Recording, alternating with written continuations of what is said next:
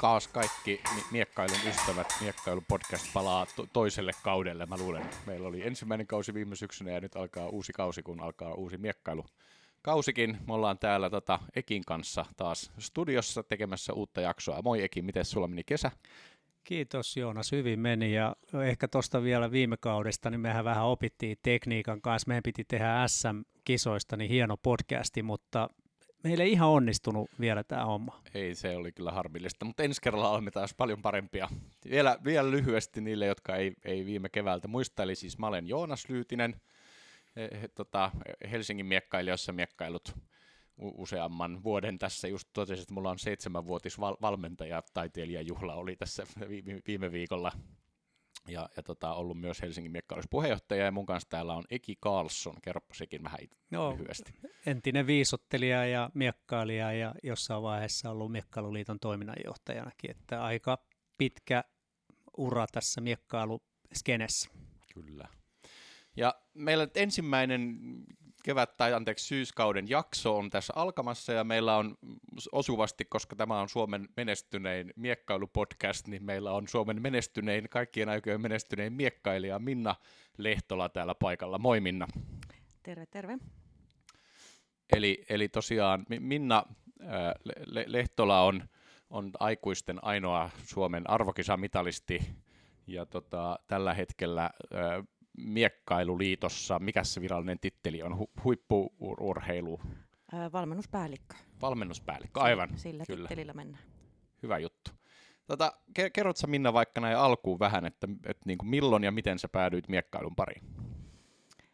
Eli Turusta olen kotoisin ja 13-vuotiaana päädyin miekkailun pariin ihan, ihan serkkujen kautta sillä lailla, että ää, sel, ser, serkut Hulkkosen pojat Pasi ja Heikki mm, olivat menestyneitä viisottelun edustajia ja heidän isänsä Seppo Hulkkonen aikansa katseli tällaista vähän vilkkaanpuoleista nuorta neitiä, kun vietin heillä kovasti aikaa.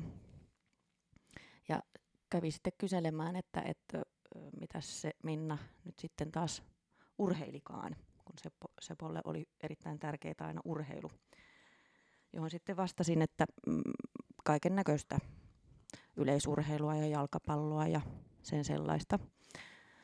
Ja siihen sitten Seppo tokasi, että hän on tuossa sinua katsellut ja päätynyt siihen tulokseen, että miekkailu olisi varmaan sulle sopiva laji.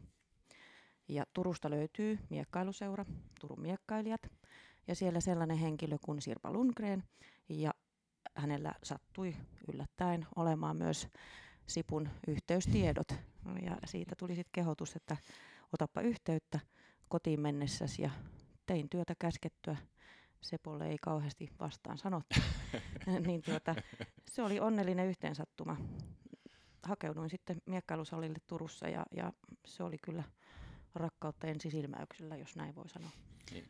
Ja minkä ikäisenä? 13-vuotiaana. 13-vuotiaana, joo. Mä tunnen, tunnen Hulkkosen perheen oikein hyvin ja, ja itse asiassa Heikki on ollut jossain vaiheessa mun valmentaja. Voin kuvitella, että, että siellä on ollut actionia jo siihen aikaan ja, ja ohjattu tiukasti miekkailun pari. Kyllä. Miten, oliko tämä sitä aikaa vielä, kun aloitettiin Floretilla? Onko Floretti ollut sun ensimmäinen asia vai, vai aloititko suoraan kalvalla? Joo, siis Floretilla aloitin. Eli tota, kaikki alkuopetuksen niin sanotusti, niin sain, sain Floretilla. Et muun muassa äh, Mikkelsonin Pekka, joka on, on Riitan isä, toimi silloin aktiivisena valmentajana. Ja, ja hän muun muassa meitä tyttöjä, meitä oli useampia suht samanikäisiä tyttöjä siellä Turussa, niin valmensi. Ja oli sitten ulkomaisiakin valmentajia ja Turussa oli hyvin aktiivista toimintaa. Mutta Floretilla aloitin ja myös kisasin silloin sitten ennen kuin kalpa tuli naisille. Joo. Sitten. Mitäs vuotta se kalpa sitten tuli loppujen lopuksi? Sehän tuli viisottelun kautta, että viisottelija naiset aloitti ekana kalpamiekkailuun ja sen jälkeen Joo. sitten siirtyi, siirtyi ihan lajin omaan Elikkä, genreen. Tota, mulla on ihan äärettömän huono muisti kaikissa vuosiluvuissa ja näin, mutta siis 80-luvulla, 79. Se oli 80, 80-luvun loppupuolta se oli. Et ensimmäiset MM-kisat, joissa itse olen ollut mukana ja kalvassa – se oli, niin se oli tota, tuolla 89, olisiko ollut. Joo. Joo. Joo. Vancouverissa. Oliko se niin, että vaan Viisottelussakin naiset miekkaili Floretilla ennen vai? Ei, aina on miekkailu Kalvalla. kalvalla, mutta Okei, siis joo, kysymys oli vaan siitä, että oliko naisille ylipäätänsä viisottelua. Että, Aa, aivan, just, just, Joo. just okei. joo. Niin just. Ja, ja sitten näiden Turun vuosien jälkeen sä jossain vaiheessa ilme, muutit sitten ilmeisesti Helsinkiin. Joo, mä tota, muutin Helsinkiin sitten, sitten tuota noin, niin, niin itse asiassa vuonna 1989, kun siir- tulin tota opiskelemaan Helsinkiin. Eli silloista lääkintävoimistelua, nykyistä fysioterapiaa, niin tuonne Helsingin neljänteen sairaanhoito-oppilaitokseen. Niin sinne tulin opiskelemaan ja sitä myöten sitten siirryin myös Helsinkiin sitten miekkailuoppiin. Se, että mä tieten tahtoen hakeuduin tänne Helsinkiin opiskelemaan, koska täällä oli selkeästi parempaa sitten laadukkaampaa ja tasokkaampaa harjoitusvastusta. Ja harjoitusvastus parani entisestään, kun Minna tuli yhtäkkiä, pölähti tuonne kisahallille. Muistan niitä hetkiä, että mitä hemmettiä. Täällähän on niinku yhtäkkiä nainen, joka antaa kyytiä. Todella, todella, todella hyvä. Minnan kanssa monta mon- monituista kertaa miekkailtu. Kyllä. Ja naisilla on semmoinen onni, että tota, esimerkiksi Suomen maassa niin, niin naiset saa aika hyvin harjoitusvastusta pitkälle mm. kuin miehistä. Et itse ainakin katson, että, että tota, mielelläni miekkailin ihan miestenkin kanssa. Et en, en mitenkään väheksynyt miehiä tai katsonut, että he olisivat liian aggressiivisia tai muita. Että jokaiselta miekkailijalta aina jotain oppii. Mutta tuossa vaiheessa itse asiassa aika mielenkiintoinen kysymys siitä, että kun sä tulit naisena ja pärjäsit naisena miekkailijana niitä miehiä vastaan, niin se oli aika uusi tilanne monelle miehelle. Niin äh, havaitsitko koskaan sellaista, että minä miehenä, tai siis en minä, mutta joku miehenä ei pysty miekkailemaan naisia vastaan? Oliko tämmöistä ilmapiiriä siihen aikaan olemassa? Että havaitsi, havaitsinko? Kyllä, havaitsin.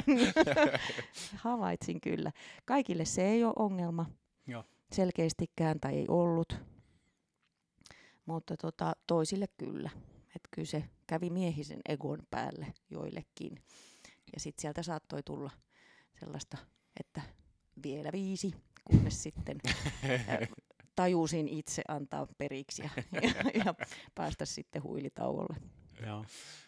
Mutta aika paljon on maailma muuttunut siitä On. ajasta, jos ajattelee, niin nyt se on ihan niin kuin normaalia. Katsottaisiin jopa vähän kierroakin, että joku ehkä kieltäytyisi tai huutaisi, Mm. että vielä viisi, kunnes voitan, Mm. pääsi pois, pois alueelta. Että, että aika, aika paljon hienosti maailma on, On. muuttunut tasa-arvoisempaan suuntaan. Ja mu- muutenkin mä, mä oon monille aina puhunut miekkailusta siitä että niin lajina, että mikä meillä on hienoa, kun meillä on niin kuin lapset, lapset miekkailee niin kuin yhdistetyissä sarjoissa, että, että niin kuin teini-ikäisiksi asti tytöt ja pojat miekkailee samoissa sarjoissa ja hyvin pärjää, että se tavallaan välillä ihmettelee, että miksi kaikissa muissa lajeissa pitää niin kuin tyttöjä ja poikia erottaa niin kuin omiin sarjoihinsa niin aikaisin, kun ei siinä vielä niin kuin Mm, mm. mitään fyysistä varsinaista perustetta ja syytä ole, että niin kuin jossain vaiheessa sitten Pikemminkin ehkä toistepäin. Kyllä.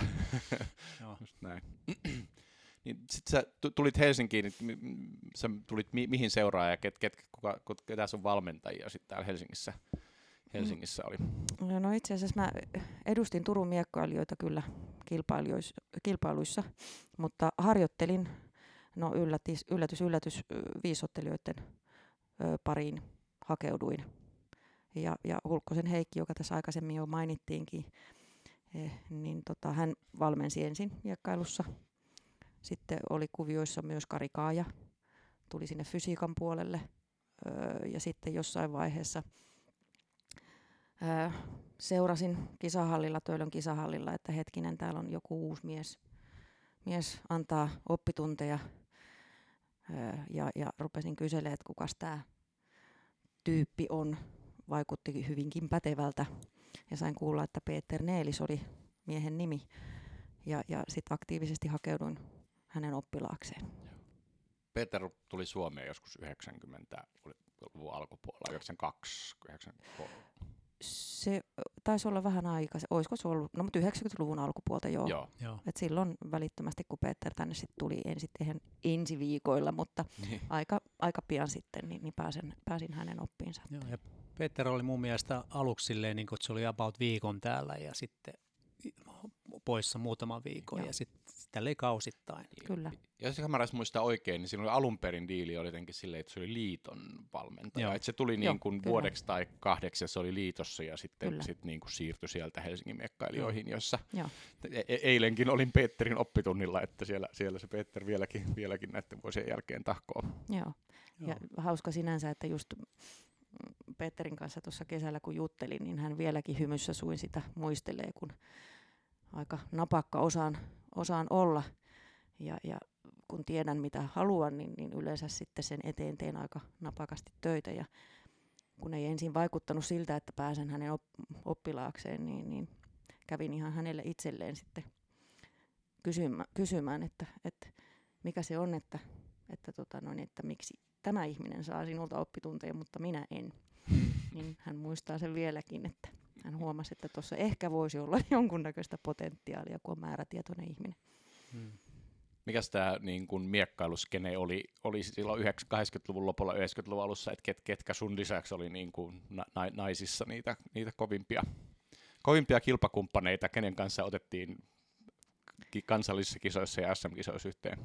No siellä oli Leena Talruut, Kok. Sitten siellä oli Riitta Mikkelsson, löytyi. Sitten siellä oli Heidi Kokko, oli Floretin puolella, mutta miekkaili myös sitten Kalvalla. Ää, ää, Paula Salminen viisottelun puolelta, nykyinen, nykyinen Soitiala. Ää, ja ketäs muuta. Meitä oli itse asiassa aika, mm, aika laaja. Sitten Joo, oli viisottelun viisottelun. puolella oli silloin mm, tosi hyviä, hyviä myös miekkailussa. Oli, oli Muunika Jusliin löytyy ja sitten oli Camilla äh, Sjöström, nykyinen von Nuumers. Että, että semmoinen poppo Joo. nyt ensinnäkin tulee mieleen. Aika tuttuja nimiä siellä oli. Pa- Paula on nyt hy- hy- Hyvinkään miekkailun niin kuin su- suurlähettiläs ja ja siellä valmentaa Hyvinkään viisottelijoita. Nykyisin se vaihtui nimensä justiinsa, että nyt hy- Hyvinkään miekka. Joo, Joo. just näin. Okei. Mu- muitakin tuttuja. Le- Leenakin on vielä jossain mu- Hmm. muodossa mukana näissä miekkailukuvioissa. Ja tietenkin ei sovi myöskään unohtaa Marja-Liisa Someroja. Että hän oli myös silloin kyllä ihan, antoi vielä ihan tasokasta vastusta Ja on edelleen. Kyllä. On edelleen ja antaa tasokasta vastusta. Kyllä. Joo, aina se pääsee sillä kvartilla sivaltamaan muutaman piston. Ja septimi, se on se niin Joo. kuin kaikista hämäävin, kun sieltä Marja-Liisalta tulee niin kuin refleksiseptimi, siihen Mm. ei koskaan totu. Joo. Hei, tota, taustasta vielä, äh, haluatko kertoa mm, omasta perheestä tällä hetkellä? Että aika sporttista porukkaa teidän, teidän kotona. Joo, no tota, meillä on semmoinen sporttinen perhe, eli Teemu Lehtola, mieheni, löytyy yllättäen miekkailusalilta viisottelun parista. Tällä hetkellä Teemun kanssa, mm, no me innostuttiin tuossa keväällä muutama kerta tulemaan jopa miekkailusalille ja todettiin, että, että joo, tämä oli se syy, miksi me ollaan tätä tehty joskus enemmänkin. Sehän on tosi kivaa hommaa tuo miekkailu, jopa näin vanhemmiten. Ja sitten suunnistetaan. Muun muassa Jukolassa ollaan käyty nyt sitten mm, viisotteluporukalla niin, että, että miehillä on yli 20 kertaa putkeen ja, ja naisillakin on jo yli 15 kertaa. Eli suunnistus on, on semmoinen mielekäs harrastus metsässä samoilu, niin kuin minun kohdallani asia on. Ja sen lisäksi sitten meillä on kaksi tytärtä. Vanhempi tytär on, on tota Emma. Hän harrasti kilpauintia, kunnes sitten tota, tuli terveydelliset syyt, että piti kilpauinti lopettaa, mutta että hän oli siinä aktiivinen. Kävi muun muassa urheilulukion tuolla, tuolla tota Sotkamossa. Jenna Laukkasen kanssa uiskenteli samoja reenejä. Ja sitten taas meidän nuorempi tyttö, Saara Lehtola, niin, niin hän on käsipalloilija yllättäen, kun Siuntiossa asutaan, niin, niin käsipallo on jonkun lajina. Ja hän taas opiskelee nyt sitten tuossa käsipallolukiossa liiton valmennuksessa tuolla Kisakalliossa. Eli on kirjoittaa nyt sitten jouluna. Ja ymmärtääkseni menestystäkin on tästä käsipallosta. Joo, on, että, että tuolla varsinkin tuota A, A-junnujen puolella niin, niin voittivat viime kauden mestaruuden. Ja sitten hän pelaa myös naisissa. Siffissä eli Shundo IFssä. Joo. Lähinnä sen takia kysyy tätä, että halusin antaa kuulijoille sen käsityksen, että nyt Minna ei puhu pelkästään tässä niin kuin miekkailun näkövinkkelistä. Hänellä on siis erittäin laaja kokemus niin sitten sieltä viisottelusta ja miekkailusta, mutta omien lapsien kautta tietysti seurannut uintia ja käsipalloa. Laajalainen koke- kokemus ylipäätänsä mm. suomalaisesta, voisiko sanoa huippuurheilusta. Just näin. No sitten tämä sinnikäs harjoittelu ja, ja ehkä myös niin kuin uusi valmentaja ja niin kuin virolainen valmennusosaaminen niin kuin alkoi tuossa 90-luvun puolessa välissä niin kuin tu- tuottaa aika, aika meheviä hedelmiä sun osalta, vai, vai miten sä itse näet? Joo. Tota, tarkoitat varmaan, että kansainvälistä menestystäkin on jossain vaiheessa tullut. Maailman kapeissa kierrettiin. Meitä oli semmoinen mukava tyttöporukka. Pikkusen aina henkilöt vaihtui, mutta aina oli mukava porukka matkassa mukana ja, ja, tota, ja ihan kivaa menestystä saatiin siellä, siellä että use, useampia kahdeksan joukkoon sijoittumisia oli, oli ja, ja tota, sitten myös ihan näistä podiumpaikkojakin tuli maailmankapeissa ja tietty kruununa sitten Ateenan MM-kisoista pronssia 94, että, että se nyt on semmoinen ihan mukava urheilumuisto itselle. No se on kyllä hieno saavutus ja niin kuin varmaan taidettiin aluksi sanoa, että to- toistaiseksi vielä ainoa suomalainen aikuisten arvokisamitalisti, että tässä odotetaan seuraavaa.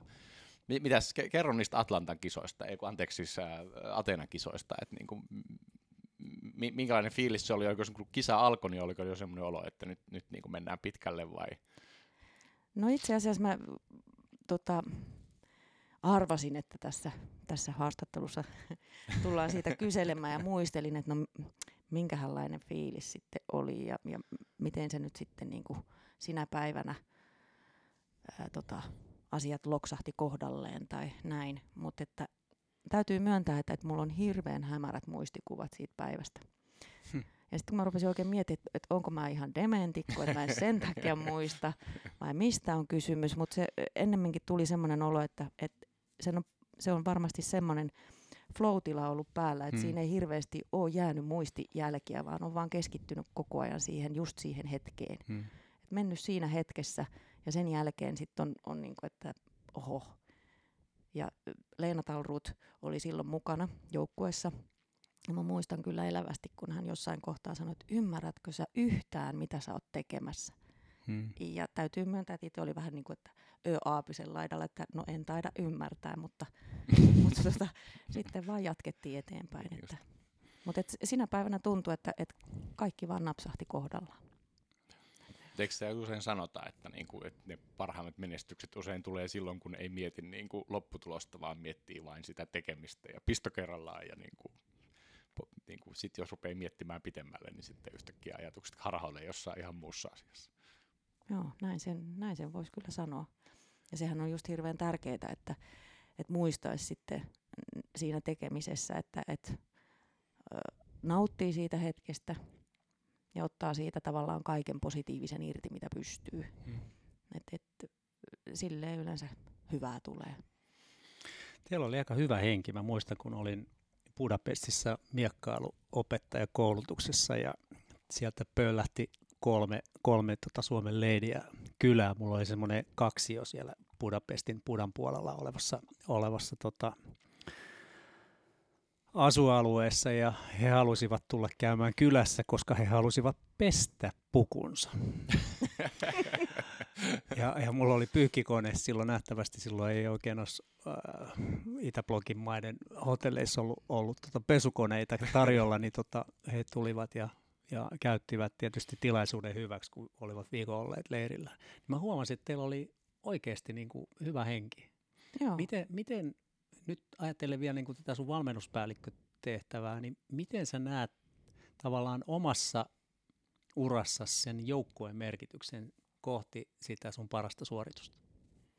No onhan sillä, sillä tota, hirveän suuri merkitys, vaikka onkin yksilölaji kyseessä, mutta kyllä miekkailussakin tarvitaan aina sitä, sitä muuta porukkaa, niitä siihen harjoitteluun. Niin, niin kyllähän se sitä sekä harjoittelua, varsinkin kisamatkoja, leirimatkoja, niin, niin jos on hyvä porukka kasassa, niin onhan se nyt ihan eri, eri meininki olla siellä. Se, se kannattelee ne huonot hetket ja sitten saadaan ne hyvät hetket jaettu. Ja yleensä aina kisoissakin tai leireillä tai missä vaan ollaan, niin aina jollain on jotain hyvää jaettavaa, joka sitten tarttuu muihin. Ja sitten ehkä unohtuu ne omat vähän huonommat ajatukset. Mm. Mutta on sillä hirveän suuri merkitys, merkitys sille, että niin kun yleensäkin jaksamiselle ja sille tekemiselle ja olemiselle. Että on se mukava porukka siinä. On se sitten aikuisten puolella tai nuorten puolella tai lasten mm. puolella. Tietty varmaan lasten ja nuorten puolella eri toten se korostuu, koska siellä se on hirveän tärkeää, että se on, se on se, että se tekeminen on ensinnäkin mukavaa, mutta että on myös sit se porukka ja se henki on, on semmoinen, minkä takia sinne mennään. Hmm. No sitten vuosi 96, Atlanta, olympialaista. Joo. Jokaisen urheilijan ihanne ja tavoite. Mitkä fiilikset jäi siitä? No siitä ja kerro jäi, vähän taustoista vielä. Joo, siitä jäi vähän kaksijakoiset fiilikset. fiilikset. Ö, tota, silloinhan oli myös meillä tavoitteena, että saataisiin naisjoukkue kisoihin, mutta se, se kariutui. Silloin oli vähän erilainen systeemi kuin tätä nykyään, että silloin olisi pitänyt olla edellisten vuosien tai edellisen vuoden 95 MM-kisoissa olisi pitänyt olla kahdeksan joukossa, niin olisi, olisi saatu sitten maapaikka sinne joukkueelle, mutta näin ei valitettavasti käynyt. Sitten se tarkoitti sitä, että, että sinne sitten aika yksinäisenä sutena sitten tavoittelin sitä henkilökohtaista paikkaa. Ja se oli aika, aika raskas vuosi se, se tota, kiertää, kiertää tota, maailmankappeja ympäri maailmaa sitten ö, kohtalaisen yksin. Et, et sen muistan, että se oli aika rankka just tuon äskeiseen vedoten, että kyllähän se nyt aina mielekkäämpää on, kun mm. on porukkaa ympärillä, että se yksin meneminen on, on vähän omanlaisensa kuvio. Öö, no mutta onni onnettomuudessa, vaikkakin meni se Euroopan sitten, tota, mulla ei ihan pisteet riittänyt siihen, että olisin päässyt siitä kokonaisrankingista läpi. Sitten osallistuin tietenkin siihen Euroopan niin kuin karsintakisaan, ja, ja siitäkin jäi muutaman piston päähän niin kuin Nikollakin, mutta sitten hyvä, hyvä tuuri kävi siinä, että, että liitossa oltiin hyvin hereillä. Ehdotettiin, sitten oli muutamia tämmöisiä niin sanottuja wildcard-paikkoja, joita, joita pystyi anomaan. Ja, ja Suomen liitto sitten anoi tällaista, tällaista wildcardia ja, ja se meni läpi. Eli mä olin jo niin sanotusti heittänyt kirveen kaivoon, että eipä tästä nyt sitten mitään tullutkaan. kun tuli tieto, että, että oli, oli tota noin, niin, niin, valinta osunut kohdalle. Ja olen siitä kyllä hyvin kiitollinen liitollekin, että liitto teki tosi hyvää työtä siinä.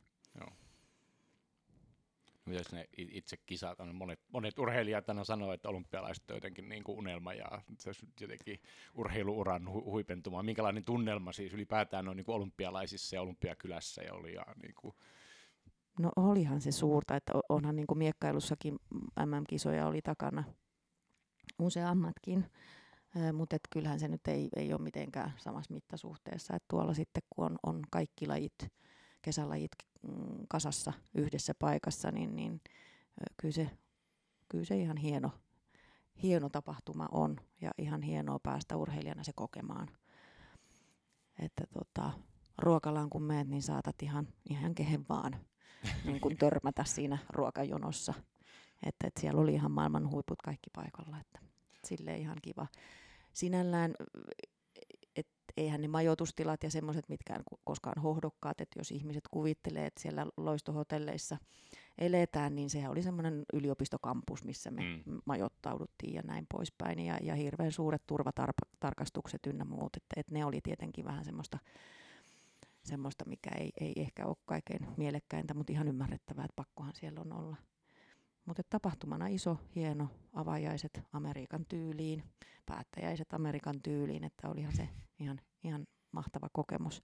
Itse tuloksellisesti niin, niin ääretön pettymys itselle, että miekkailussa kun se on jos voitat, pääset eteenpäin, jos Mm. häviät, putot ulos. Niin se oli suora kuppi. Se oli suora kuppi. On jo. Ja, ja tuota, mm, kello 8.00 oli mun ottelu, ensimmäinen ottelu. Ja, ja tota, hävisin ruotsalaiselle, vielä ruotsalaiselle. niin, niin tota, oli kyllä ihan todella karvas tappio. Joo. No, Mutta mut siitä- elämä on. Niin, ja Mm. siitä on toivottu. Siitä on toivottu, kyllä, kyllä. Joo. Ja tu- täytyy aina muistaa, että urheilu on kuitenkin urheilua, että, Mm. että tota, niin kivaa kuin sen onkin, ja jossain kohtaa se on elämän niin kuin keskipisteenä, että se johtaa sitä koko olemista ja elämistä, mutta että on se kuitenkin sitten vaan loppujen lopuksi urheilu, että se kannattaisi aina muistaa. No hei, kerro vielä tähän niin kuin omasta urasta lopuksi se, että mikä teki susta hyvän miekkailijan? Mitkä oli ne ominaisuudet tai ominaisuus, jo, jolla sä sait sen pronssin sieltä isoista kisoista Ateenasta? No varmaan voisin sanoa, että, että tota, mulla on luontaisia lahjoja lajiin liittyviä, on nopeutta, Hmm. on semmoista sähäkkyyttä, tarkkuutta. Eli ne luontaiset lahjakkuudet, mitä sitten jalostettiin tietenkin sillä Mm. valmennuksella. Et yksi osa-alue on tietenkin se, että on ollut onni saada hyvä valmennus, valmennus ja valmentajat, jotka on sitten niin kuin vienyt sitä asiaa koko ajan eteenpäin. Mutta toinen sitten varmaan tärkeä ominaisuus on se, että mä oon pikkutarkka ja, ja, ja myös se, että, että periksi antamaton, että, että jos jotakin tavoittelee, niin sen eteen täytyy tehdä töitä, enkä ihan heti periksi anna. Et monella, monella urheilijalla, mm, josta huomaa, että on, on lahja, lahjoja olisi, mutta sitten mulla on yleensä tapana sanoakin, että, että toisilta puuttuu se semmoinen huippuurheiluun vaadittava äh, niin kuin harjoittelemisen lahja. Mm. Että, että se pitää myös olla siinä Mm. paketissa. Että se, se sanonta, että niin kuin hullu töitä paljon tekee, viisas pääsee vähemmällä, niin se ei kyllä päde minuun, että kova on töitä tekemään. Hmm. On se sitten sektori mikä hyvänsä, mutta että urheilunkin eteen, niin kyllähän siellä töitä täytyy tehdä. Ja, Mm. ja, ja sitten joskus sitten siitä lopuksi sit saa palkinnon. Ainahan ei valitettavasti niin käy, mutta, mm. mutta et Mm. siihen täytyy. Ja sitten tietenkin se, että täytyy uskoa siihen omaan tekemiseen. Että Mitä tunteja sä harjoittelit silloin? Niin kuin viikossa suurin piirtein. Voi Kari Kaaja osaisi tähän sanoa heti vastaukset. Mä näin muuten Ponden, Ponden niin näin tuossa lauantaina. Olin Joo. Porvoossa käymässä ja Joo. törmäsin Pondeen ja yllättäen Ponde oli siellä Porvoon miekkailijoiden alkeisopettajakurssilla Joo. antamassa o- hyviä neuvoja. Kyllä, joo. Mutta siis kyllä siinä silloin, kun täällä Helsingin, Helsingissä ollut aikana, niin, niin kaikki aika, mikä jäi opiskelusta, ja, ja sitten piti käydä vielä joskus aina kukkurakaupan kassallakin, niin kun et, et sai vuokrarahat, ää, mitä ei sitten, koska sitten taas opintotuen rahat Mm. meni kaikki kilpailemiseen, niin, niin kaikki muu aika meni, meni kyllä Mitä, harjoitteluun. mitä tunne se tarkoitti? voi kuule, mä en osaa sanoa tunteina, mutta kyllä niitä harjoitusmääriä tuli, koska aamuisin mä kävin ennen, aamulla mä kävin oppitunneilla yleensä. Monta kertaa viikossa. Ää, kyllä mä otin oppareita varmaan kaksi-kolme kertaa vähintään, joskus enemmänkin. Ja sitten tota, jos ei aamulla ollut oppituntia, niin sitten saatoin lähteä lenkillä käymään. Ja sitten heti koulun jälkeen, niin sitten tultiin salille. Mm. Ja sali piti sisällään sitten yleensä mm, oheisharjoittelua, oli se sitten jalkatyötä Mm, tai mm. mitä muuta ja vapaa-miekkailua. Sen lisäksi tietenkin piti käydä salilla, eli kuntosalipuolella.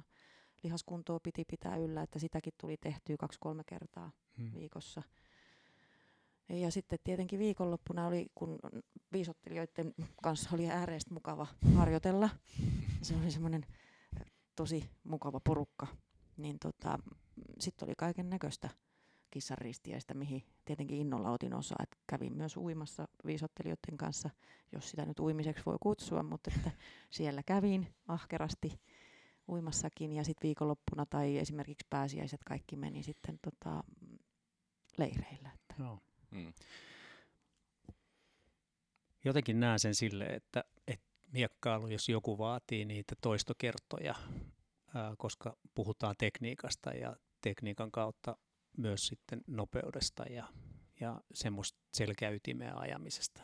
Ja, ja sitten kun siinä on niin tuhat eri variaatiota, mm. mitä sun pitää opetella, niin se vaatii ihan älyttömästi. Mä vertaisin tätä johonkin teline, telinevoimisteluun tai taitoluisteluun, jossa tehdään niin kuin tuhansia kertoja samaa liikettä, jotta saadaan se suoritus ää, mahdollisimman optimaaliseksi nopeaksi. Niin, jos ymmärsin oikein, niin puhutaan kuitenkin niin kuin yli, yli kymmenestä harjoittelukerrasta per, per viikko.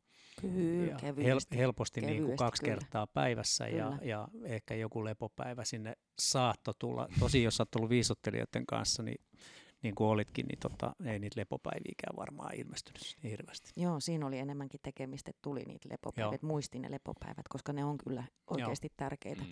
Mutta se sitten tietenkin, että kun mennään riittävän korkealle tasolle, niin sitten se lepopäivähän saattaa olla se, että se on palauttava lenkki esimerkiksi. Kyllä, mm. kyllä. Et se ei tarkoita sitä, että sitten sohvalla maataan just eikä näin. tehdä mitään. Että, että se, se on. Mutta joo, tuossa olet ihan oikeassa just nuo toistot, että kun on tekninen laji, tekninen ja taktinen laji kyseessä, niin niitä toistoja, toistoja täytyy toki, toki tulla riittävästi, riittävästi, että pystyy sitten realisoimaan taas sitten niissä itse kisoissa kautta otteluissa sitten sen osaamansa. Mutta sitten sen lisäksi täytyy, täytyy olla sitten kunto kohillaan. Et kyllä sitä muistan kyllä elävästi, kun, kun tota, mulla oli vähän heikko kohta se kuntopuoli, että tekniikat ja ne oli niin kuin kohillaan, että ne oli jo siellä Turun aikana saatu aika hyvään kuntoon ja sitten niitä vielä jalostettiin täällä Helsingin puolella Peterin, Peterin opissa mutta tota, se kuntopuoli oli aina vähän pikkusen semmoinen, mikä ei ihan istunut, kunnes sitten tosiaan löysin viisottelijoiden kautta semmoisen mukavan tavan kohentaa sitä kuntopuoltakin. Ja sen kyllä huomasi heti sitten, kun, kun enemmän keskittyi myös siihen osa-alueeseen, että sai lihaskunnon ja varsinkin se kestävyyskunnon kohdilleen, niin silloinhan jakso paljon paremmin kisoissa pitää sen pään selkeänä mm. ja toteuttaa sitä sitä mm, teknistä ja taktista puolta sitten. Hmm. kun päivät saattaa venyä hyvinkin pitkiksi Kyllä. ja sitten siinä on just se, että kun oli äh, vielä kaksi osasia, eli että se ensin lauantaina oli alkuerät ja, ja ensimmäiset pudotusmatsit ja sitten kuuden neljän kappi, niin kuin nykyäänkin, niin jatko heti sitten sunnuntaina. Niin kyllähän sulla pitää niin kuin olla sitä reserviä myös sen kestävyyden puolella.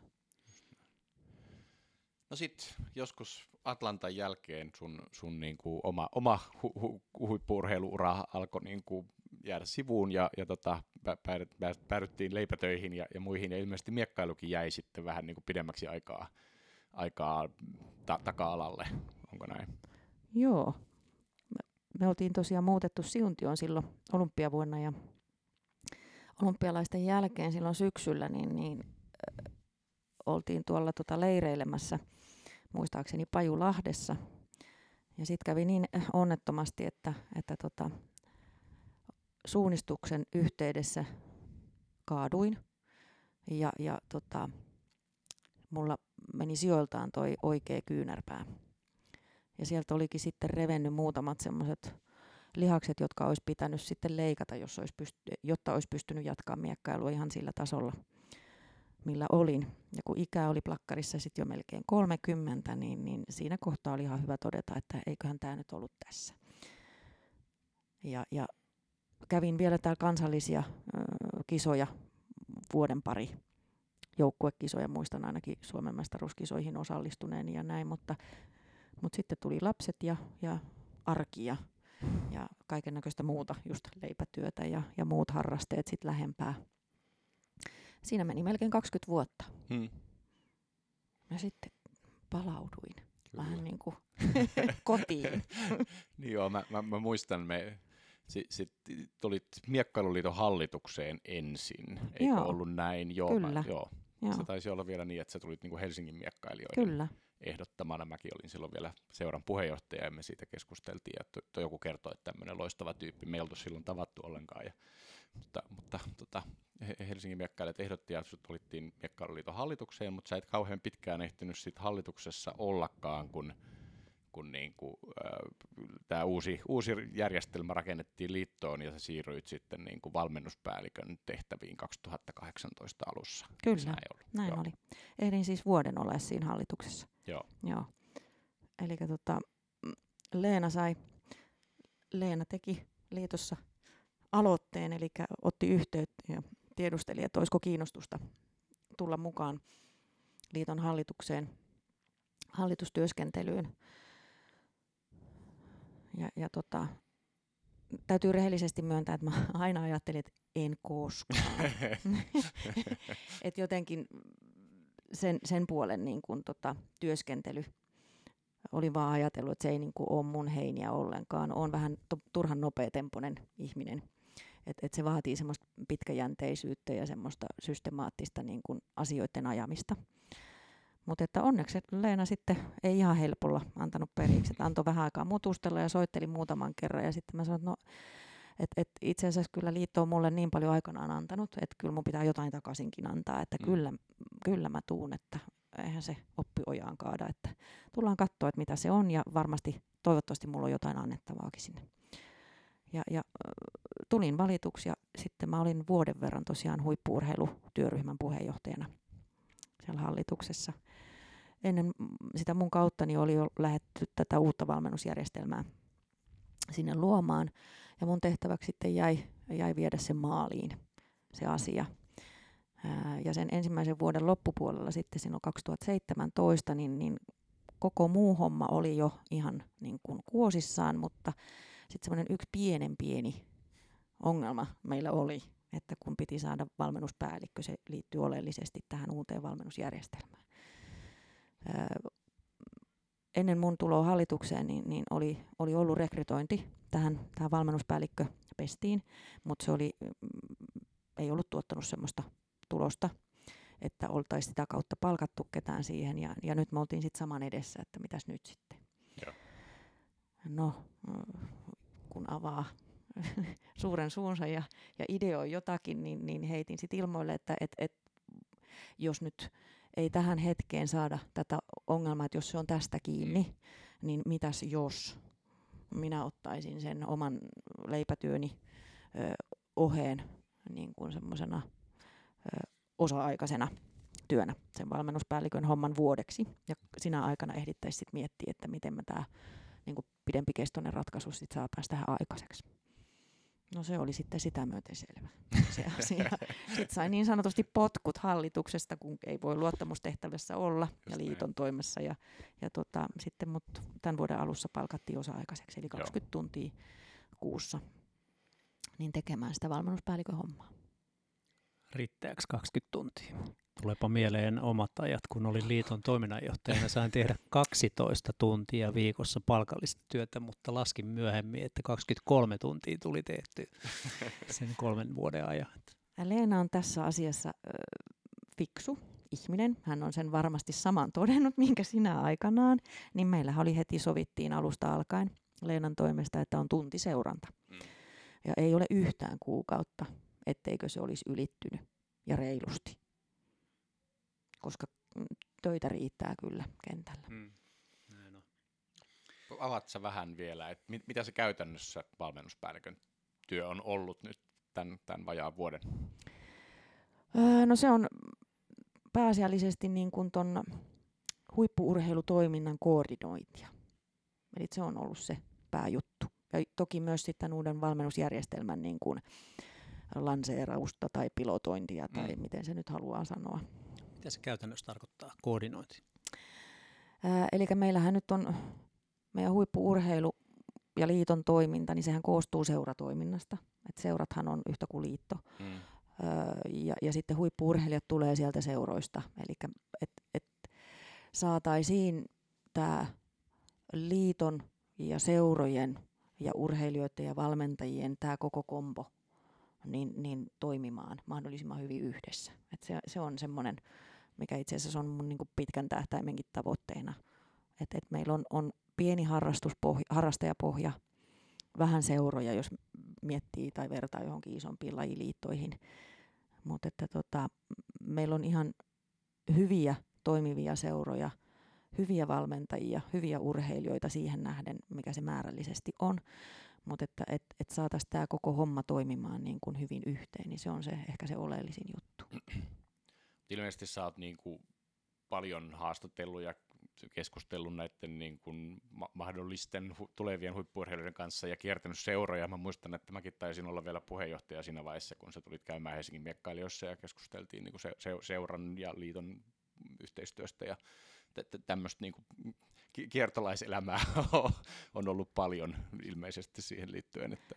Joo, siis olen urheilijoita varsinkin tavannut, eli heti ensitöikseen itse asiassa kun liittoon tulin ja sain sen huippuurheilutyöryhmän pestin jo silloin, kävin läpi nämä kaikki maajoukkueurheilijat, että haastattelin heidät, heidät tota yksitellen ja kävin vähän läpi ja samalla sitten opin tuntemaan, koska oli pitkä aika, että olin ollut mukana mukana toiminnassa, niin, niin tota, pääsin vähän sisälle siitä, että ketä, ketä meillä yleensäkin siellä huippuurheilun parissa niin kun urheilujen puolella oli. Jututin myös kaikki valmentajat, jotka, jotka oli silloin aktiivisia ja ovat edelleenkin valtaosa. Eli semmoista jalkautumista. Ja sitten just kävin kisoja seuraamassa ja juttelemassa ihmisten kanssa, että, että se mä uskon vahvasti siihen, että, että siinä yhdessä tekemiseen niin vaikuttaa myös se, että sitten, että, että, että ihan oikeasti sitten kanssa ollaan niin kuin kasvotusten ja käydään sitä keskustelua puoli ja toisin, että, että sillä saadaan kyllä, kyllä hyvää aikaiseksi, mutta että kyllä jalkauduin kenttätyötä niin sanotusti tein ja sitä on tehnyt nyt kyllä tässä valmennuspäällikönkin hommassa, että, että tota, tietty sitä koskaan ei pysty liikaa tekemään, että voisi enemmänkin mm. tehdä. Mm. Mutta että se on, se on yksi semmoinen mukava homma, mitä olen tehnyt. Et tutustunut näihin meidän urheilijoihin ja, ja valmentajiin ja, ja koko tähän niin kokonaiskuvioon ja yrittänyt siitä sit muokata, että mitä kaikkea meillä niin resursseja ja, ja tota, materiaalia siellä on, on niin käyttövarana. Kyllä se on tuossa perusverkoston työ, työssä on juuri se, että ekana tutustutaan, sen jälkeen voi tapahtua jotain sitoutumista. Sitten kun se sitoutuminen on tapahtunut, jos se ikinä tapahtuu, niin sitten voidaan luottaa. Eli mm. se ei tapahdu sormin näpsäyttämällä. Että juuri oikein mun mielestä lähtenyt liikenteeseen.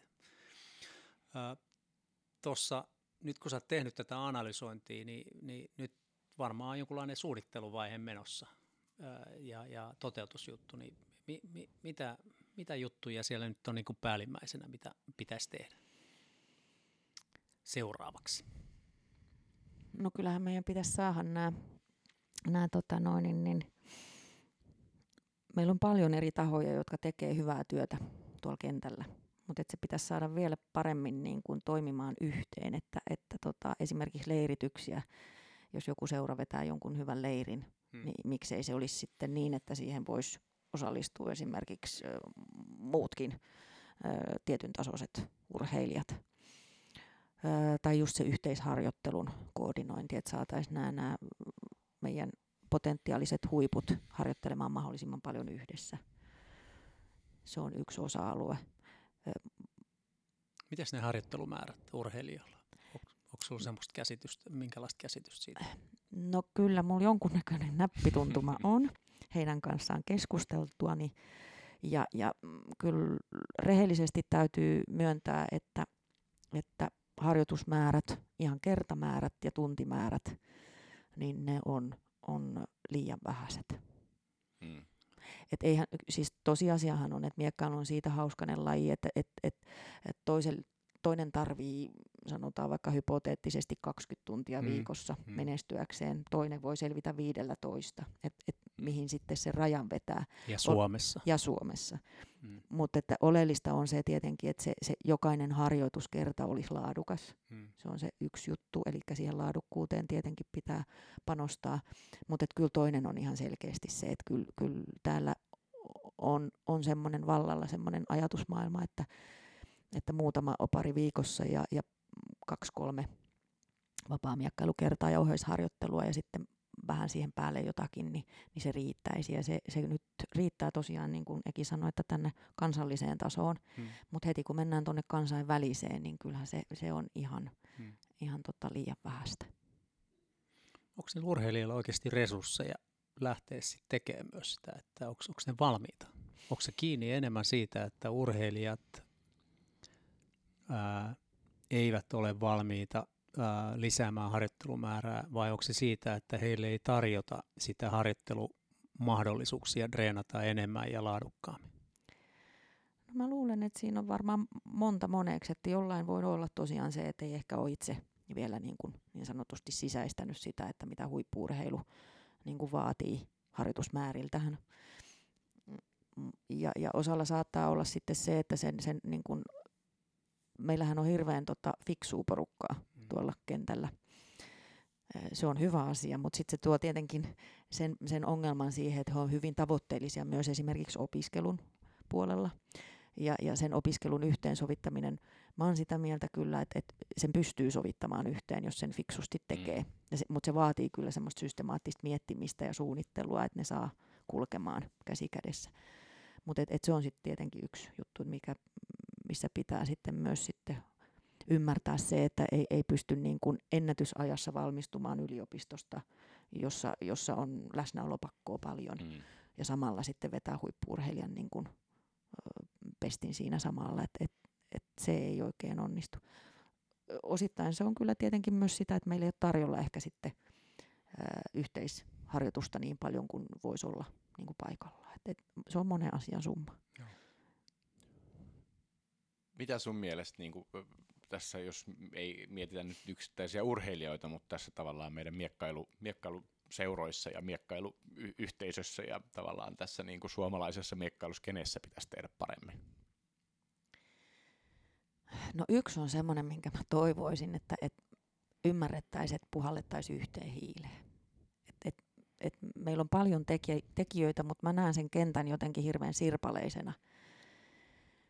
Että tota, e, se yhteen hiileen sen yhdessä tekee. Meillä on varmasti ihan kaikilla, on se sitten seurat, seurat tai, valmentajat, urheilijat, liitto, se pahamainen liitto, niin meillä on, niin meillä on kaikilla niin kuin todennäköisesti se sama tavoite, se sama päämäärä.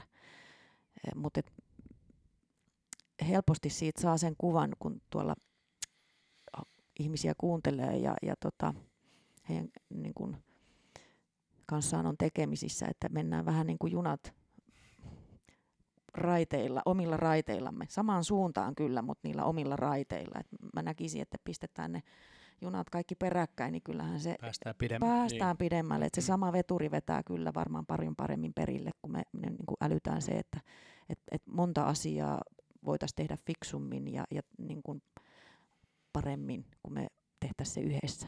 Ja sitten se, että et, et semmoinen vastakkainasettelu, niin se syö vaan kaikkien voimavaroja. Mm. Et, et semmoista mm. niin kuin, mä en ole vielä oikein käsittänyt, että minkä takia semmoista täytyy olla, mutta se, se täytyy nyt sanoa, että et ei se ole miekkailu lajina mm. ainut, jossa sitä on. Et, et sen on kyllä kokenut niin. tässä äidin roolissa mm. niin kuin mm. kaikissa, että se, se on näköjään ihan mikä vaan niin kuin seuratyö. M- mulla, kun mä tuossa seura, seurojen kuvioissa pyörin aktiivisesti ku, kuusi vuotta, kun olin puheenjohtaja, niin mulla, Helsingin miekkailijoissa, niin mulla oli semmoinen olo, että, että kuitenkin niin kuin sen suhteen oltiin menty eteenpäin. Niin kuin varmaan, että, että jotenkin niin kuin joskus on ollut hankalampaa et mä, mä oon kuitenkin tullut itse vähän niin kuin puskista tähän miekkailukuvioon ja mä oon aloittanut aikuisena ja mulla ei ollut sellaista historiaa ja sitten jossain niin kuin liiton kokouksissa, kun edustin Helsingin miekkailijoita, niin välillä oli silleen, että, että ja niin kuin HFM teki silloin joskus sitä tai silloin joskus tätä ja sitten mulla oli semmoinen hyvä tilanne, että mä saatoin vaan nostaa kädet pystyyn ja sanoa, että minä en tiedä tuosta mitään, että mitäpä jos nyt niin kuin näin. Ja, ja Helsingissä me musta saatiin niin kuin kaiken näköisiä yhteistyökuvioita tehtyä niin kuin muiden seurojen kanssa. Meillä oli yhteisesti palkattu työntekijä Habdan kanssa esimerkiksi yhden vuoden verran ja tämmöisiä niin kuin ihan konkreettisia steppejä. Ja musta, niin kuin, mutta että varmasti on vielä paljon asioita, joita voitaisiin tehdä paremmin. Ja, ja, ja sitten sit niin kuin tietenkin joillain paikkakunnilla on ollut, ollut jonkinlaisia kriisejä ja, ja skismoja tässä viime vuosina. Kyllä se varmaan myös liittyy siihen, että kyse on kilpailemisesta. Ja kilpailu on usein toista vastaan, niin erityisesti miekkailussa se on toista vastaan. Mm. Niin siinä, siinä, niin kuin, siinä tavallaan siinä yhteisössä syntyy sellainen ähm, kilpailullisuus, eikä lähetäkään miettimään sitä, että voitaisiinko me yhdessä nyt sitten niin kuin viedä tätä lajia tai toimintaa tai omaa yks, yksilön kehitystä eteenpäin paremmin.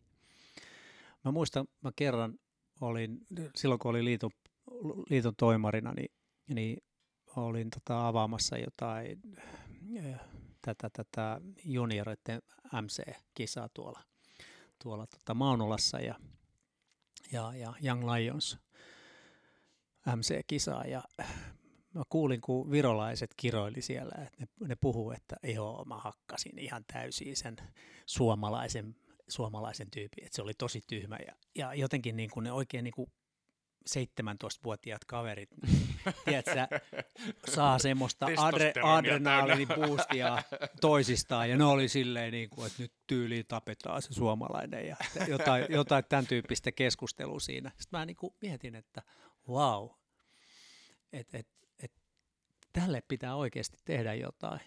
Tämä on se juttu, että pitäisi niinku saada ne yhteen niin ne virolaiset, puhumattakaan nyt niin kuin suomalaiset mm. seurat tekemään just näitä leirityksiä, mistä Minnakin puhui tuossa, niitä yhteisleirityksiä, että ne oppii tuntee ja kunnioittamaan toisiansa.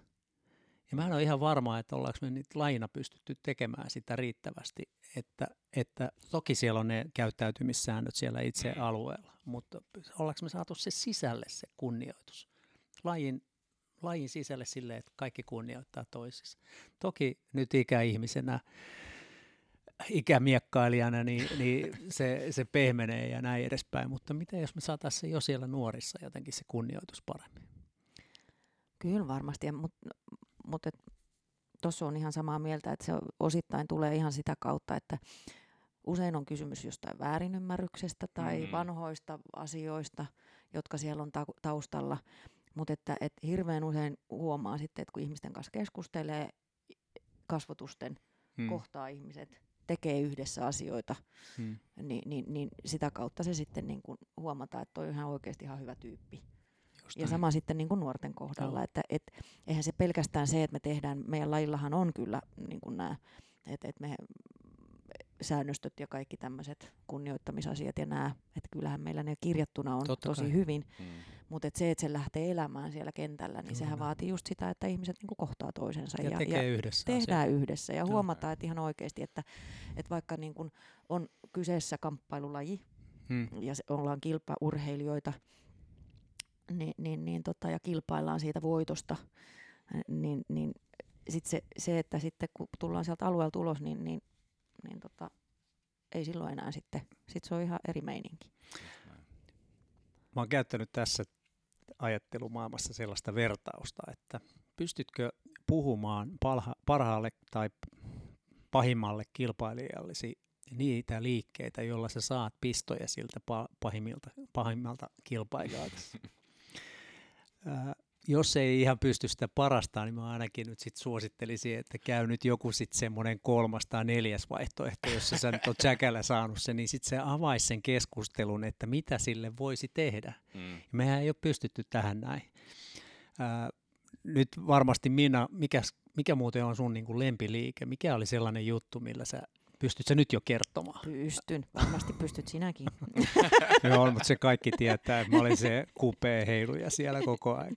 joo, joo, siis mullahan Floretin kautta muodostui, että kvart oli ehdottomasti. Joo. Että se oli toki kupeetakin sitten Peterin myötä opin käyttämään, että nehän oli aivan älyttömän makoisia ne, mm. ne semmoiset tarkat käsipistot joita niin kuin mä kutsuin ilmais, ilmaisjakeluksi, että sellaisen kun sieltä sai, niin ei hirveästi tarvinnut töitä tehdä esivalmisteluja sen asian mm. eteen, mutta kvartti ehdottomasti, Joo. se Joo. oli se mun juttu. Mutta miten sä houkuttelit sen vastustajan siinä kvarttiin? No, miekkailussa onkin se hauska puoli, että sun pitää tehdä paljon töitä sen piston eteen, sitä näkymätöntä työtä. Eli että sun pitää saada vastustaja reagoimaan mm. haluamalla tavalla, että, että sä pystyt hyödyntämään niitä omia vahvuuksia. Niin, niin sehän tietenkin joka, joka miekkailijalla on oma, mutta mulla tietenkin kun se oli toi kvartti, eli puolustus, puolustusvoittoinen, niin, niin, niin siinä piti sitten saada vastustaja tavalla tai toisella tekemään se hyökkäysliike. Eli ojentamaan se käden, mm. käden ja tulemaan siinä sitten hyökkäykseen, niin sitä kautta sitten pystyy realisoimaan sen oman hmm. niin sanotun vastapiston, että kvartilla sitten sisään. Nyt tässä siis itse asiassa taas syksyllä näitä sun, sun rooli on muuttunut li, liitossa, henkilöstö on vaihtunut. Saskia Halminen, joka oli ää, tota, useamman vuoden liiton seurakehittäjä, on jatkanut nyt uusiin haasteisiin ja muihin työtehtäviin ja, ja, ja tavallaan sun, nyt sun työtunnit no, nousi ja, ja tavallaan niin kuin siirryt vähän niin kuin ymmärtääkseni kokopäiväiseksi. En kokopäiväiseksi, mutta joo tosiaan Mut, Saskia, Saskia tota siirtyi, siirtyi, hän oli osa-aikainen, eli teki puolipäiväisenä liitossa töitä nelisen vuotta joo. seuratyöntekijänä, seurakehittäjänä ja, ja jäi nyt sitten elokuun alusta pois öö, ja, ja taas avasin suuren suun ja öö, vinkkasin, kun Leena sitten soitteli tuossa kesällä, että tässä on nyt edessä tämmöinen, että mitäs me nyt tehdään.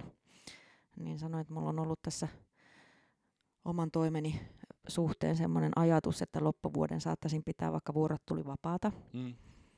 Mutta että jotta nyt ei tarvitse toiminnanjohtajan sydänkohtausta saada, niin jos et mitään muuta keksi, niin voisin tulla sitten ottaa sen niin kuin osa-aikaisen homman niin kuin liitossa vastaan.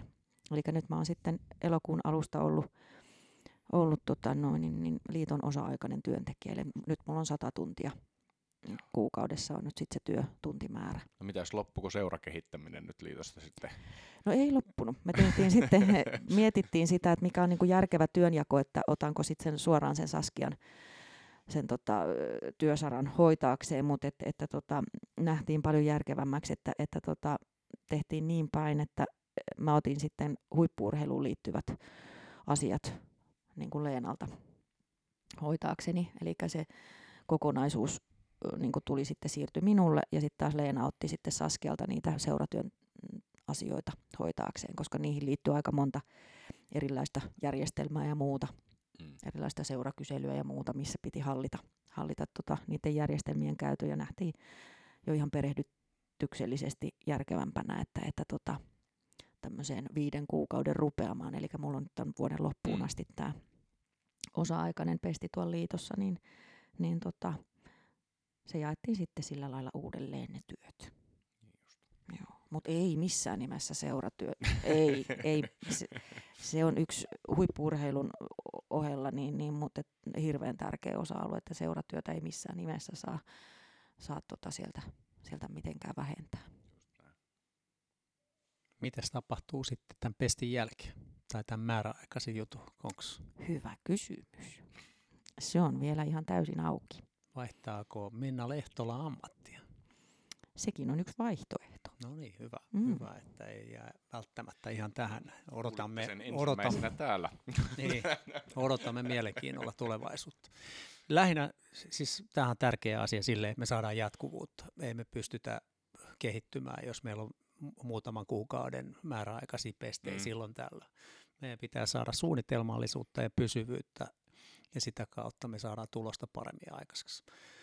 No, tämä oli ohje hallituksen johtaville henkilöille, jotka tekevät tulevaisuuden päätöksiä. Pitäkää Minnasta kiinni. Jes, hei, tota, vielä vähän puhuttiinkin tuosta, että mikä sun valmennuspäällikön tehtävänä on ja niin edespäin, mutta mikä on sun unelma? Minkälaisen, mikä on miekkailun ja miksei myös viisottelun. Hei, otetaan tähän muuten vielä se kysymys, että nyt kun puhutaan valmennuspäällikkönä, niin vastaatko miekkailusta pelkästään vai myös viisottelusta? Kaikille ei välttämättä selvä. Joo, siis valmennuspäällikkönä niin vastaa molemmista. No niin, hyvä. Kyllä. No mutta mikä on unelma? Unelma? Valmennuspäällikön öö, silmälasi läpi katsottuna. No se niin sanottu lähiunelma, eli olympiadi Tokio 2020, niin, niin se on se mun lähiunelma, että sinne saataisiin vihdoin ja viimein suomalainen edustus. Ja, ja unelmahan toki on, että saataisiin sekä miekkailun että viisottelun puolelta. Hmm.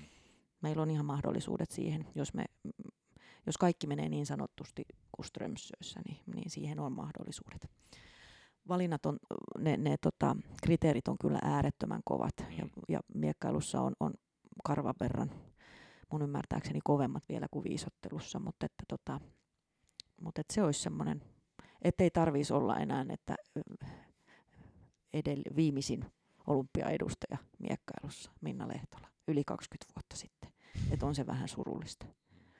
Mut on se on hyvä tavoite. Kyllä. Kyllä, se on se lähitavoite. Ja toki sitten toinen, toinen semmoinen unelma kautta tavoite olisi sitten, että me saataisiin laajennettua tuota urheilijapohjaa, menestyvää urheilijapohjaa molemmissa lajeissa, niin että tota, sitten kun mennään kohti Pariisia, niin meillä olisi sitten jo ihan miekkailussa joukkuetta Tyrkyllä olympialaisiin. Että, että tota, ja sitten viisottelussa eri toteen, niin toivoisin, että, että niin kun saataisiin tuota seuratyötä aktivoitua, että, että sinne saataisiin sitä harrastajapohjaa lisää. Mm. Että, että se vaatii kyllä sitä seura, aktiivista seuratyöskentelyä ja niitä vapaaehtoisia siihen.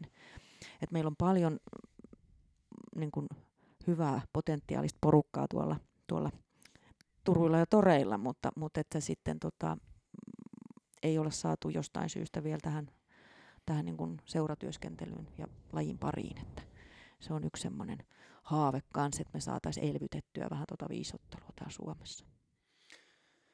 Jos mä katselen miekkailun osalta, mitä seuroissa on tapahtunut, niin se on ammattimaistunut. Siellä on enemmän ammattilaisia.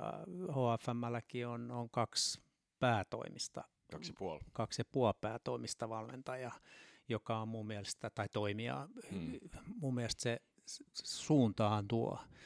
Ja, ja sillä me voidaan taata, että, että, että lajiin liittyy, liittyy riittävästi harrastajia. Hmm. Ja se osoittaa esimerkiksi nyt niin kuin HFM-jäsenmäärät, harrastajamäärät. Te alkaa sali käymään pieneksi pikkuhiljaa niin. ja, ja, ja tota, sehän on vaan pelkästään positiivista, että aika harvassa seurassa on tällainen tilanne.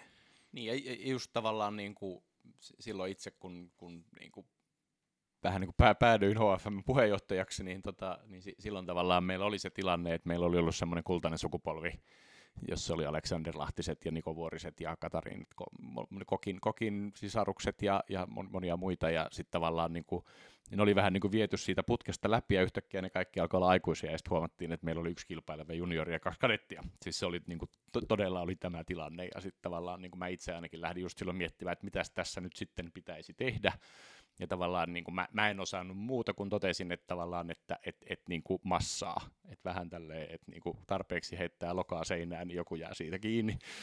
ja ja, ja, ja, tota, ja, ja sitten tavallaan lähdettiin tekemään vaan niin kuin miettimään, että miten me saadaan tänne salille enemmän ihmisiä. Ja, ja niin kuin perustettiin uusia ryhmiä ja ruvettiin, perustettiin 6-8-vuotiaiden ryhmä, tai mä olin tämän valmentaa sitä vähän aikaisemmin ja, ja, ja sitten niin kuin iltapäiväkerhoa ja kokeiltiin monta juttua ja puolet niistä ei toiminut.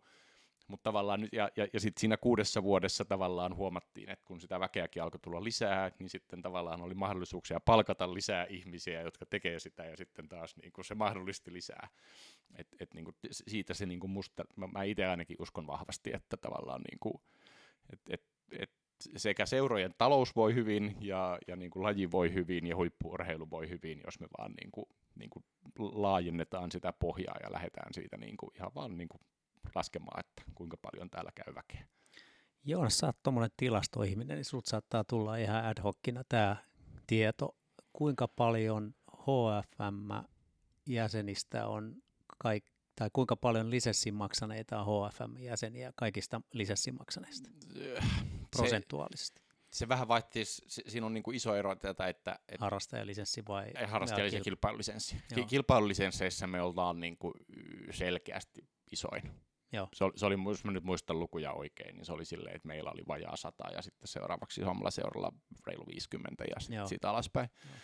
Ja, ja, ja sitten niin kuin, harrastajalisensseissä taisi olla niitä Espoon miekkailijat on suurin, ja me ollaan sitten niinku yhteenlasketusti toisiksi suurin, mutta, mutta kilpailulisensseissä me oltiin ihan selkeästi, selkeästi suurin. Mutta myös Espoossa homma toimii. Espoossa toimii, joo, kyllä, ehdottomasti. Joo. Mites tota, Minna, me oltiin nyt tuossa äänessä, kato vietiin haastateltavana aikaa. Tota, miten olympiakomitean kanssa menee? Mulla on vähän kaksoisrooli tässä. Mä kysyn niin kuin olympiakomitean hallituksen jäsenenä, että miten, miten, miten tuota, valmennuspäällikkö näkee olympiakomitean teet. Ja vastaan niin kuin vastaan sitten miekkailijalle. Mm. Miten se nyt sitten? onhan se tota, täytyy myöntää, että, että olympiakomitealla tietty on, on iso rooli ja liiton rahoituks, raho, rahoitukseen liittyen, niin, niin on sekä tota, noin, niin, niin, että se on yksi, yksi rahoittajataso taho ministeriön lisäksi. Ja, ja se tietenkin, kun ollaan pieni lajiliitto, eikä ole semmoinen perinteinen menestynyt lajikirjo meillä kyseessä, niin, niin kyllähän me, mulla on semmoinen henkilökohtainen näkemys, että me jäädään vähän jalkoihin. Että tota, sekä siinä niin kuin toiminnan, toiminnan tukemisessa, mutta myös sitten niin kuin rahoituksessa. Ja sit sitä, sitä saa tehdä hartiavoimin töitä, että sitä lajiymmärrystä siellä viedään niin kuin eteenpäin. Joo, olympiakomitea on tehnyt, tehnyt selkeän linjauksen, että he haluavat keskittyä niin kuin menestyviin lajeihin niille, joilla on potentiaalia päästä sinne kahdeksan joukkoon olympialaisissa ja sitä, sitä miekkailussa viisottelussa ei nyt ole ihan näkyvissä. Ja, ja ymmärrän niin tuon tuskan juuri miekkailun tyyppisten lajien osalta. Mm. Mutta sitten toisaalta olympiakomitea huippuurheilun tehtävänä on löytää niitä mitalisteja ja keskittää niitä vähäisiä resursseja sitten sellaiseen, jossa, jossa niitä on luvassa. Mutta musta vaikuttaa kuitenkin siltä, että meillä on hyvin paljon paremmassa kunnossa nyt tämä valmennusjärjestelmä ja meillä on nimetty päävalmentaja ja, tai valmennuspäällikkö ja meillä on olemassa selkeä jonkunlainen tämmöinen strategia, että miten tätä hommaa viedään ja säännöt, että miten, miten tuetaan ja niin edespäin. Tässä on, tässä on niin kuin ihan toisenlaiset eväät kuin esimerkiksi mitä oli viisi vuotta sitten. Hmm. Satsataan myös siihen ja se varmasti avaa sitten portteja tulevaisuuteen. Joo, kyllä me. Nyt kun on päässyt sinällään, mulla on ollut hieno, hieno tilaisuus, että aikaisemmin on, on tuo huippuurheilutausta itsellä olemassaan. On päässyt eri lajeja sivusta seuraamaan sen lisäksi. Ja, ja sitten tota, nyt on sitten pienen pieni liiton hallituksen kokemus, huippuurheilutyöryhmä, puheenjohtajuus siinä ja nyt sitten pääsee valmennuspäällikön ö, toimen ohella sitten ihan tota toimistonkin elämää seuraamaan, että mitä se siellä siltä kantilta on, niin, niin tässä on kohta semmoinen aika hyvä kokonaiskombo kombo itsellä sitten, että, että tietää, että miten eri sektorit toimii ja millaista on, on niin kuin eri silmälaseilla tätä asiaa katsoa. Että, että siitä on kyllä hyvin kiitollinen, että on, on saanut lyhyessä ajassa tämmöisen mielenkiintoisen kokonaisuuden kokea, että, että sillä varmaan on, on pystyy, pystyy sitä hyödyntämään tuossa sitten, kun vie asioita eteenpäin. Tuo.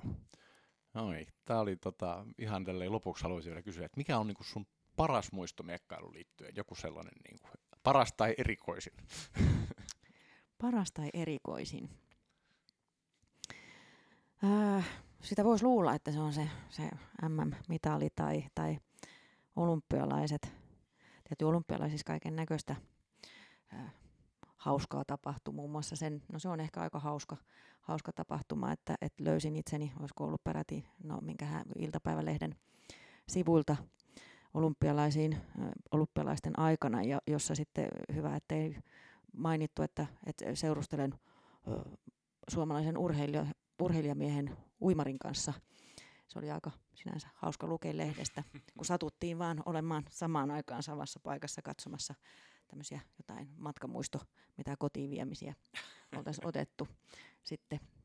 Mutta se oli aika hauska muisto kyllä. Ja, ja paras muisto ehkä liittyy ihan siihen junioriaikaan ja sinne Turun miekkailijoihin. Eli ne oli kyllä ihan älyttömän mukavia reissuja, kun me tehtiin tonne Etelä-Ruotsiin Ystadiin. Hmm. Eli ne oli aina sen kauden koho, kohokohta, että päästiin semmoisiin pieniin, pieniin, mutta kansainvälisiin kilpailuihin mittelemään, sitten taas katsomaan, että missä mennään sen oman, oman niin kuin miekkailun suhteen. Niin, niin ne oli just semmoisia reissuja, että niillä jakso taas seuraavan vuoden, vuoden, vuoden harjoitella ja, ja, ja tähdätä taas kohti uusia Ystadin kisoja ja muutenkin se aktiivinen toiminta, että ne semmoiset ulkomaan kisareissut, pienemmät kisat, et, et toivoisi, että nykyäänkin, niin, niin kun se on mennyt vähän siihen, että nuoretkin lähtee aika nopeasti näihin maailmankapin kisoihin. Niin, niin naapurimaassa Ruotsissahan tämä, muistaakseni Harmenpäri kirjoittikin sellaisen mm, kirjoituksen, että, että, että pitääkö sinne sitten hirveän raakileena lähteä opettelemaan niin kuin häviämistä. Mm. Että kannattaisiko ehkä mieluummin ottaa itselleen sopivan tasoisia kilpailuja, joissa lähtee sitä voittamista harjoittelemaan ja siitä sitten askel askeleelta lähtee niin kuin kohti sitten suurempia kisoja. Mutta ne oli kyllä semmoisia, mitkä mulla on jäänyt mieleen oikein hyvinä muistoina. Hei. Kiitos minä tosi paljon tästä. Tämä oli, tämä oli hieno, hieno katsaus suomalaisen miekkailun lähihistoriaan ja nykytilaan. Palataan ihan kohta kuukauden miekkailijan valinnalla.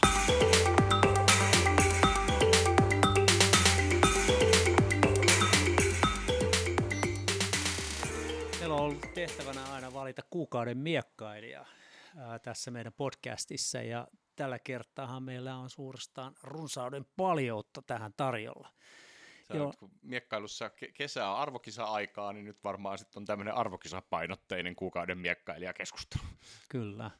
Mutta tota, annetaan lopullinen päätös Minnalle tehtäväksi, että kuka on kuukauden miekkailija, joutuu valmennuspäällikössä tekee valintoja ja tiukkoja sellaisia, mutta käydään ennen kuin tehdään lopullinen valinta, niin käydään vähän keskustelua siitä, että kukahan se mahtaisi olla. Mm.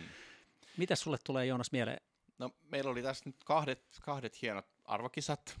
Oli Euroopan mestaruuskisat, maailman mestaruuskisat. Tässä Mä oon tässä useamman kerran jo todennut eri ihmisille, että Euroopan mestaruuskilpailussa kalvoilla oli tämmöinen Haapsalu vastaan Eurooppa-maaottelu ja Haapsalu voitti. Kalvan kahdeksasta mitalista neljä meni Viroon ja kolme niistä Haapsaluun, jonka asukasluku on 10 000 ihmistä. Et se on niin kohtuullisen hyvä suoritus. Naisissa oli kol- kolme virolaista mitaleilla. Pitäisikö tässä nyt unohtaa ne massat? Ei keskitytä massoihin, Kyllä. keskitytään yksilöihin.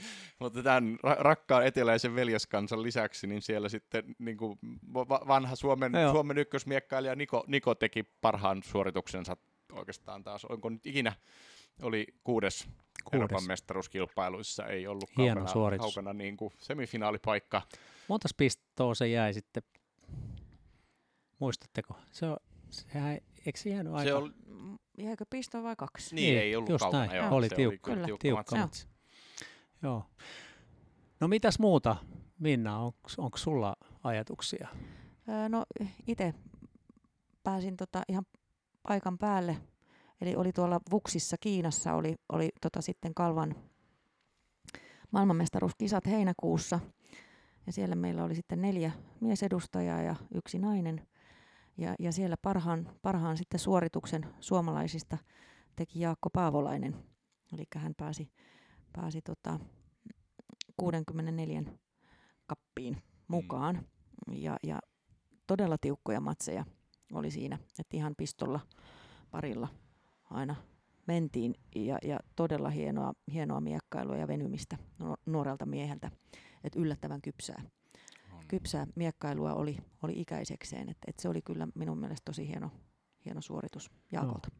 Jaakkohan on vähän niin kuin nyt murtautumassa niin kuin tavallaan tämmöiselle kansainväliselle tasolle, että et, et vuosi sitten oli polvileikkaus ja pitkään penkillä ja, ja, ja sitten viime keväänä tuli jo 64 maailmankapista ja nyt tuli sitten maailmanmestaruuskilpailusta 64, että kaksi, kaksi tavallaan jo niin kuin nuorelle miehelle aika kovaa suoritusta ihan tässä niin kuin muutaman kuukauden sisällä. Kyllä. Kyllä, eikä jäänyt paljosta paitsi muistaakseni, oliko pistolla Niinpä. Että ei päässyt 32 mm, joukkoon kyllä. ja ei ollut mikään ihan heittopussivastus, että et, et, mm. niin kun, kyllä siellä potentiaalia on. No tässä on selkeästi niin kuin vaihtoehtona nyt kuukauden miekkailijaksi tämmöinen äh, vanha kettu, joka on päässyt parhaaseen suoritukseen Euroopan mestaruuskilpailussa Niko ja sitten meillä on tämmöinen nuori uusi tulokas, äh, joka on tehnyt, tehnyt niin kuin loistavan suorituksen MM-kisoissa ja, ja lähes päässyt sinne 32 joukkoon. Minna, nyt pitäisi valita vaakakupissa kaksi huippusuoritusta ja kuukauden miekkailija on siis kuka? Niin mielelläni kuin nuorelle tulokkaalle tämän antaisinkin, niin pistessiä on aina pistessiä. Ja Euroopan mestaruuskisoissa kuudes sija on kyllä ihan älyttömän kova venyminen. Et kyllä mut täytyy, anteeksi Jaakko, mutta Niko Vuorinen on minun valintani. Se on Näin hyvä. se on. Niko Vuorinen, kuukauden, mie- kuukauden miekkailija. Ja, Jaakolla on vielä monta vuotta aikaa hankkia kuukauden miekkailija titteli.